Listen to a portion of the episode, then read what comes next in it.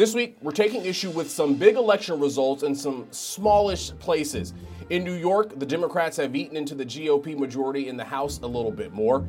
In the town of Milton, they voted on whether to comply with the MBTA communities law. And we have an impeachment in the House. Finally, I'm Corey. I'm Matt. And I'm Sue. And this is Taking Issue. Our nation was born here, not with a whimper, but with a spark of revolution.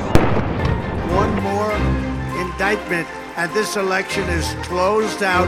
That's what democracy is. It's a choice of the people, by the people, and for the people. Hello and welcome to another edition of Taking Issue. We appreciate you being here as always. I am joined by NBC 10 Boston political reporter Matt Pritchard and NBC 10 Boston political commentator and my At Issue co host Sue O'Connell. A lot to get to today, and we are going to start in Milton, where I believe Matt is joining us from, a big vote earlier this week on whether the town should comply with the MBTA communities law, which basically, in a nutshell, and correct me if I'm wrong, Matt, says if your town, your city gets serviced by the MBTA, then you have to zone for multi-family housing. The goal, of course, to bring more affordable housing and to allow people to live in and around greater Boston while still having access to transportation. Matt, how did this vote turnout. Uh, and as you were talking to voters on the yes side and the no side, what were their arguments? Uh, this really turned into a divisive issue in this, like you said, Corey, sort of a small town in the midst of the big city here in Milton. Ultimately, voters decided not to comply with the MBTA community's law, voting no on a plan that had been previously approved, but a robust signature campaign made it so that there would be a special election. It was supposed to be on Tuesday, and then it got pushed because of a snow forecast, and it happened on Wednesday, and ultimately Thursday is when we're seeing the fallout from all of this. State officials, of course, are pushing back uh, hard on this and saying that housing is a number one priority for the Commonwealth, trying to make it so everyone can afford to have housing while they are living here in Massachusetts, and that this is just standing in the way of that happening. But when I was talking with voters, specifically those uh, that were planning to vote no, they felt like that this zoning plan did not actually take into account what the city of Milton's uh, situation actually looks like. They felt like a lot of these units would be far away from the transit that they do have. And on top of that, they were saying the transit that Milton has is not the rapid transit that the state seems to think they do have. They obviously have the Mattapan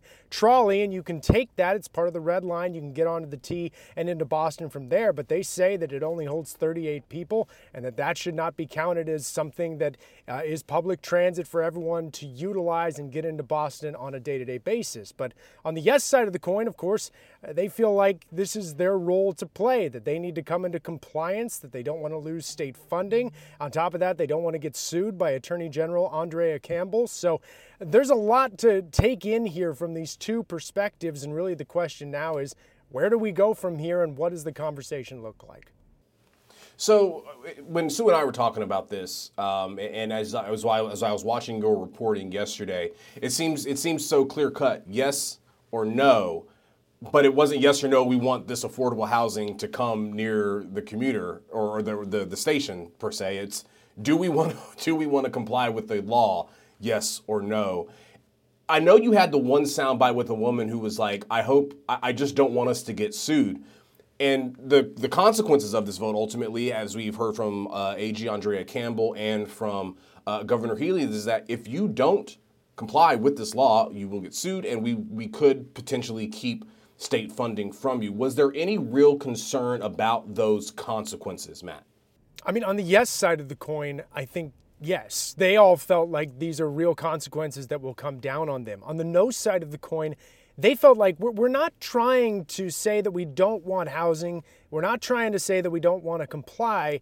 What we're saying is, is we think the plan that's been put forward here is wrong for the city of Milton. And so what we want to do is have conversations with the Healey Driscoll administration, with the Attorney General, and try and come to a compromise where they think it would work better or at least would fit more into the parameters of what this law actually says. They think they should be responsible for less units because, again, they feel like they're not. Uh, power up uh, sign there from our uh, photographer Sean Callahan on his phone. Anyway, um, the, the, the, point of the matter is, is, is they feel like that conversations need to happen uh, more with officials and they can come up with a plan that fits Milton better. So I don't think they really feel those uh, sort of consequences that might come their way on the no side of the coin. They want to have conversations. They want to make something happen. And some of the statements that have come out since the vote, specifically with the Healey administration's Secretary of Housing, seems seems like they're willing to have that conversation. But in the meantime, those consequences are real, and they could really uh, have an impact here in Milton. So before we get to Sue, just want to add a little bit of, of some background here because uh, other than than Matt's you know great reporting on this over the last uh, couple of days this week, uh, Shirley Leung, and I hope I'm pronouncing that right, a Globe columnist who lives in Milton, wrote uh, an article following uh, the vote, which you know the no side won, and she talked about how everything was fine or, or looking like it was fine. You know, in December the town had had that approved a, a, new zoning plan that would have permitted, and these are her words, at least 2,461 new units of multifamily housing. Far fewer units are expected to get built, but the furor over the plan and the fears of increased congestion, lower property values obscured a key element of the debate. The town is only required to devise new zoning, not approve new developments. The town still has a role in deciding what gets built. That's uh, the column from Shirley Leung.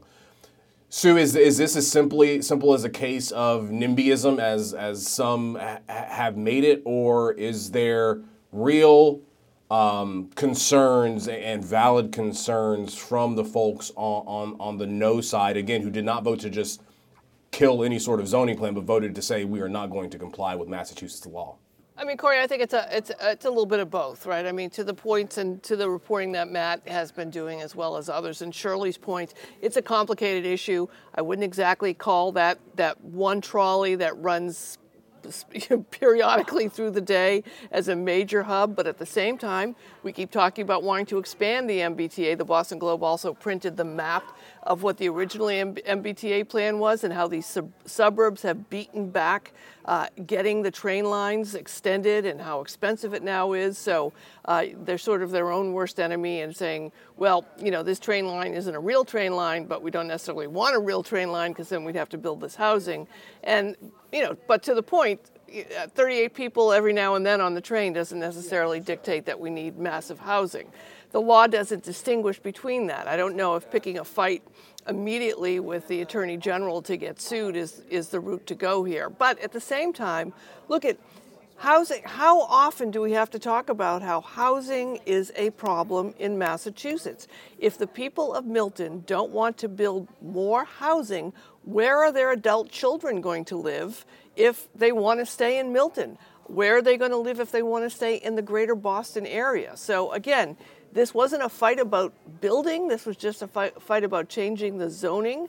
And so, again, to, to quote Shirley Leung in, in her, her column uh, today on uh, th- uh, Thursday, that let's hope that this doesn't mean they're going to get sued by the state and have to do something, but this means they can come to the table and come up with a compromise that both serves the concerns, the legitimate concerns people have about um, about uh, the the zoning change, but also addresses the fact that we need more housing. I mean, you know, I have a fear that in hundred years, people are going to look back at this housing discussion in Massachusetts as the same way we look at people who thought asbestos was a good idea. We see the problem. We have to fix it.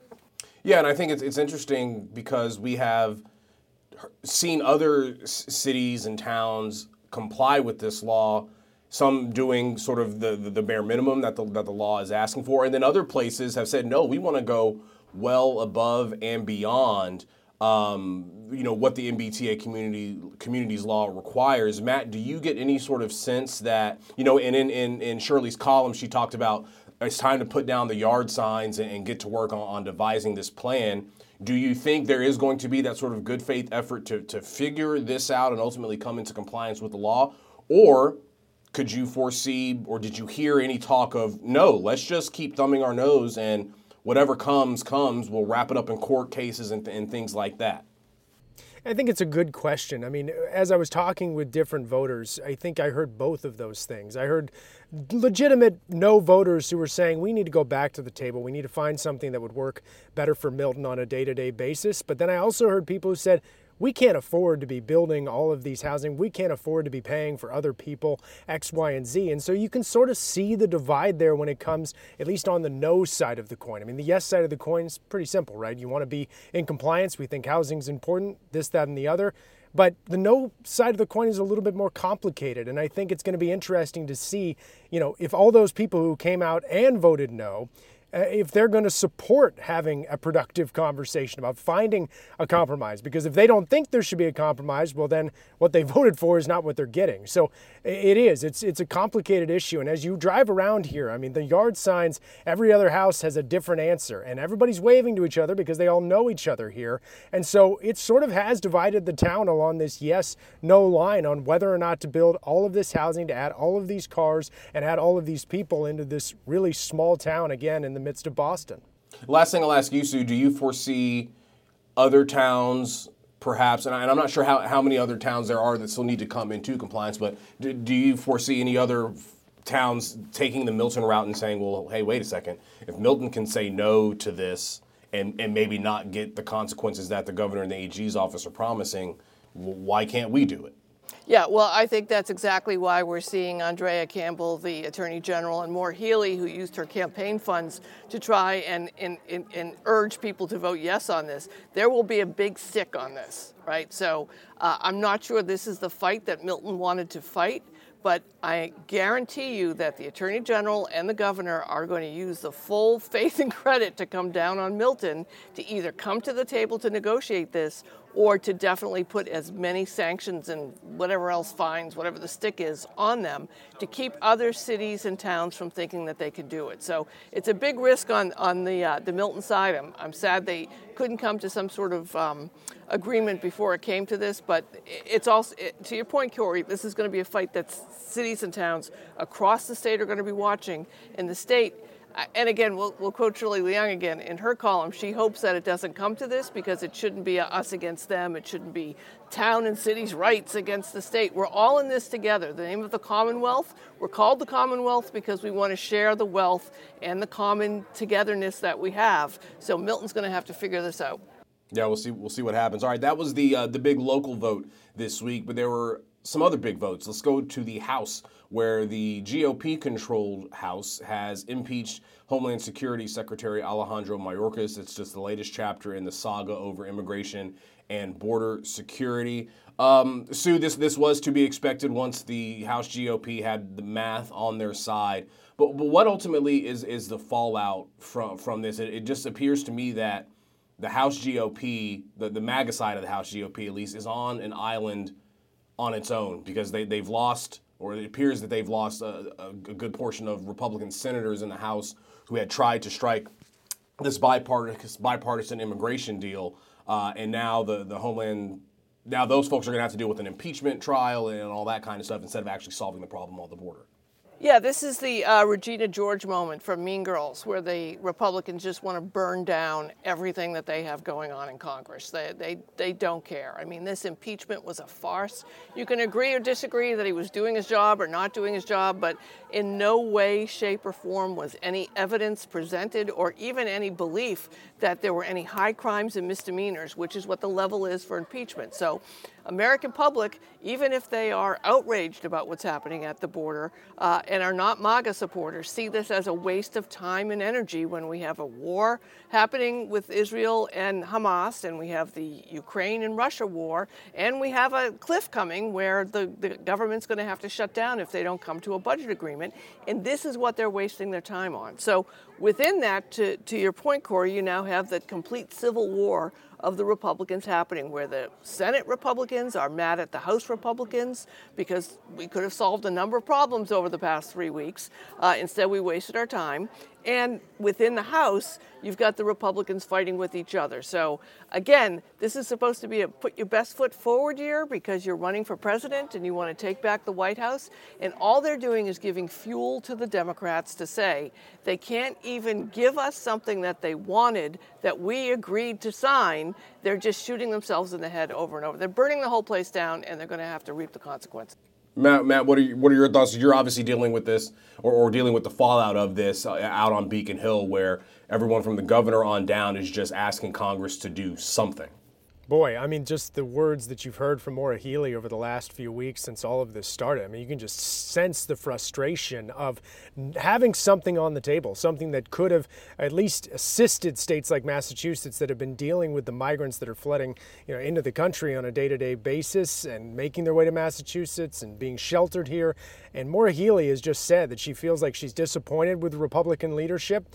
There's many across the country that probably agree with her right now, but I think this is just sort of the messy side of politics as it stands today. And that, like Sue said, we're in a presidential election year and both parties are going to do what they think is best to try and make sure their guy either stays in the White House or their guy makes it into the White House. And so instead of choosing productivity, they're choosing to uh, just spin their wheels and do the things that they think will motivate their base to get out and vote. But boy, if you're Republicans and you're trying to make a case to Democrats who maybe aren't satisfied with President Biden or those moderates who maybe aren't satisfied either, I think it's really hard to make that case when you aren't willing to do the work of Congress, push bills across, make laws, and try and fix the problems that you say are so prevalent here in the country.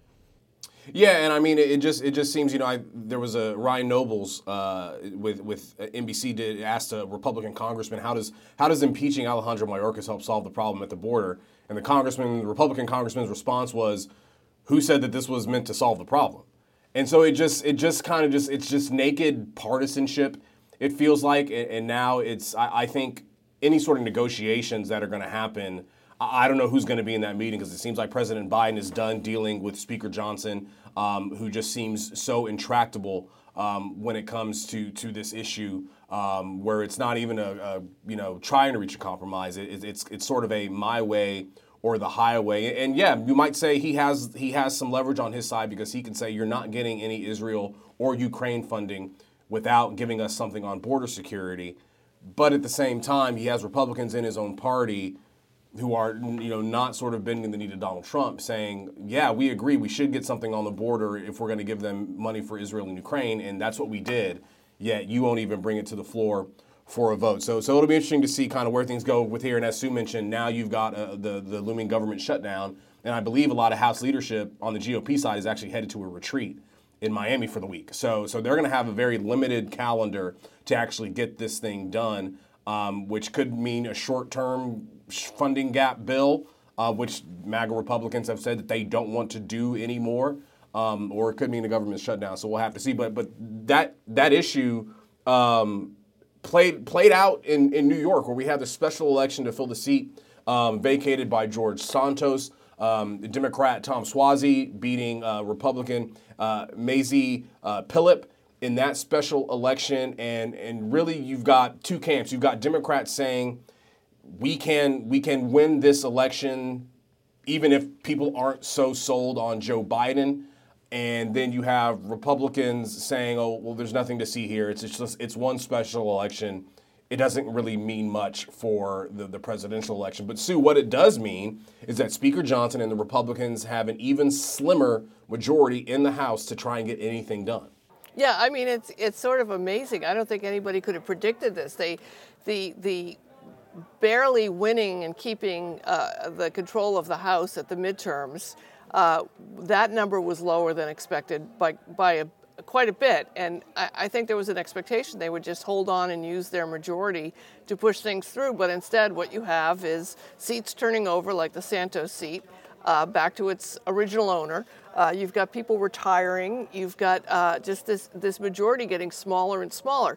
But I might argue, Corey, it doesn't matter because they had a majority and they weren't able to do anything. So it gets dangerously close to uh, a, a, a, an idea that the Democrats could actually take control of the House, which would be a major disaster. I think that might be the death knell for uh, some part of the Republican Party if you end up with a Speaker Hakeem Jeffries. because the Republicans were unable to keep the victories that they had. I mean, I just want to say I have a number of friends that I grew up with. I've known them my whole life they're not very political, but they often will post something on Facebook like, look at them squabbling, those kids in Congress. Washington can never get anything done. They're always fighting with each other. But those posts have now taken a different turn, and it's the Republicans fighting with each other. They now see in this situation, it's not all of the lawmakers unable to do anything. It's the Republicans, and it's it's such a dangerous time for the Republicans. I, I can't. I don't even know how Mitch McConnell's able to sleep at night. Well, man, I know, I know, you know, somebody like a, like a Nikki Haley and in the Trump campaign are seeing this and seeing a Democrat who won this race by being a little bit tough on immigration, being a little tough on on Joe Biden and, and, and flipping the seat. And I think they also see early vote turnout and mail-in vote turnout and think if the Democrats continue to just build up these large leads in early voting and mail-in voting, and our and our folks just just stay home because they don't trust mail-in voting, um, it's going to spell trouble come general election time.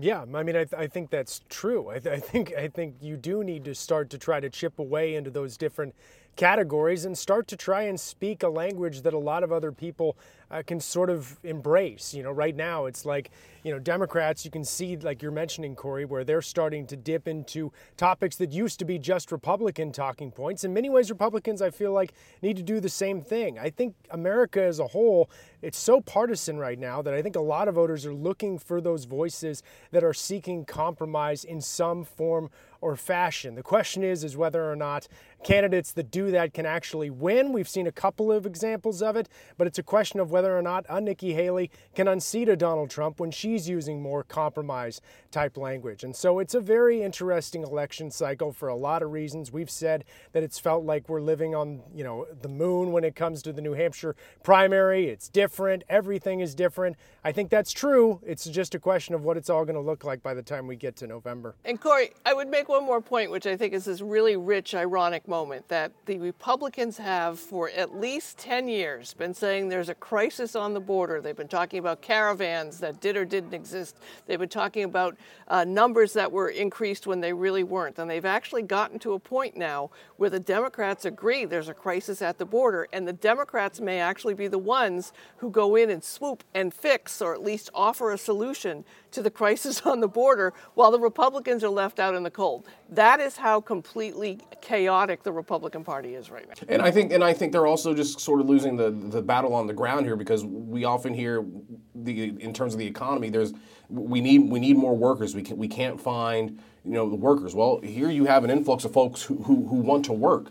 Um, but obviously, the Republicans will say, "Well, we, sh- we should leave these jobs, you know, to, to the American people who, who, who do need them." Well, th- they're not being filled, uh, and, and, you know, unemployment unemployment is, is down. So at, at, at some point, you're you're, you're going to have to help us square this circle um, because obviously, what's happening now at the border can cannot continue. Um, but it, but as, as both Matt and Sue said, I think this will sort of be a issue that, that Democrats no longer have to hide from because you have you can have a governor like Maura Healey say we we dealt with the in, influx of migrants by making tough decisions, yes, but also helping these people, giving them work permits, allowing them to work, allowing them to sustain themselves, uh, allowing them to pay their taxes.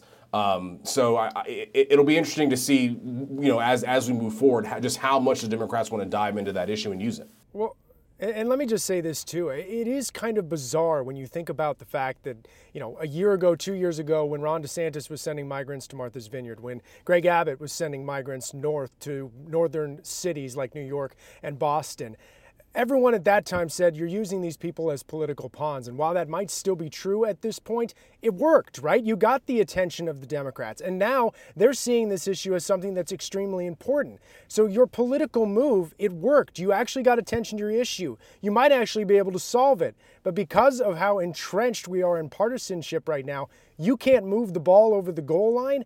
It just, again, is just a microcosm of how frustrating the American political system has become at this point. Yeah, I, I agree. All right, uh, we got like two more minutes left. Anybody got any good tasting issue tidbits? I know Sue and I have been watching this uh, hearing down in Georgia involving uh, Fani Willis and uh, the, the special prosecutor in, in that case perhaps being kicked out of the case because of their, their relationship. I'll just leave it at that. But anything else you guys are looking at? Well, I'm just not sure, Corey, yet if I should be paying off people in cash and not getting receipts, or if I should be getting receipts. So we'll see how this this turns out to see if that was the right path yeah. for her uh, her friend to do. So I am riveted by it, as we both are. Anything you're watching, Matt, out there? You know, I, I don't know if there's anything that quickly comes to mind, but I mean. I don't know. I mean, it's it's exhausting. This whole season is just so exhausting. I mean, it's opening up all the apps every single day and seeing all the different topics, whether it's national, state, city At least we work in Boston, right? It's never boring. and what we've got what less than two weeks until South Carolina. Yeah, that's that right. right? Yeah, mm-hmm. yeah. And, so, uh, so, we'll see. It's not really looking that great for Nikki Haley at the moment if you look at the polling. So it's yeah, be interesting yeah. to see if she can pull off her home state. How do you how do you lose to a guy who makes fun of your husband for serving his country? Right. But that's that's the the politics that we're in today. There we go. Yeah. Because All she wasn't good at saying thank you. So I'll say thank you to both of you. Thank you. That's right. All right, that is going to do it for this week's edition of Taking Issue. We appreciate you so much. You can join uh, Sue and I this Sunday for At Issue. We're talking taxes and to GOP Chair Amy Carnevale on the future of the Massachusetts GOP. Until next week, we'll talk to you later.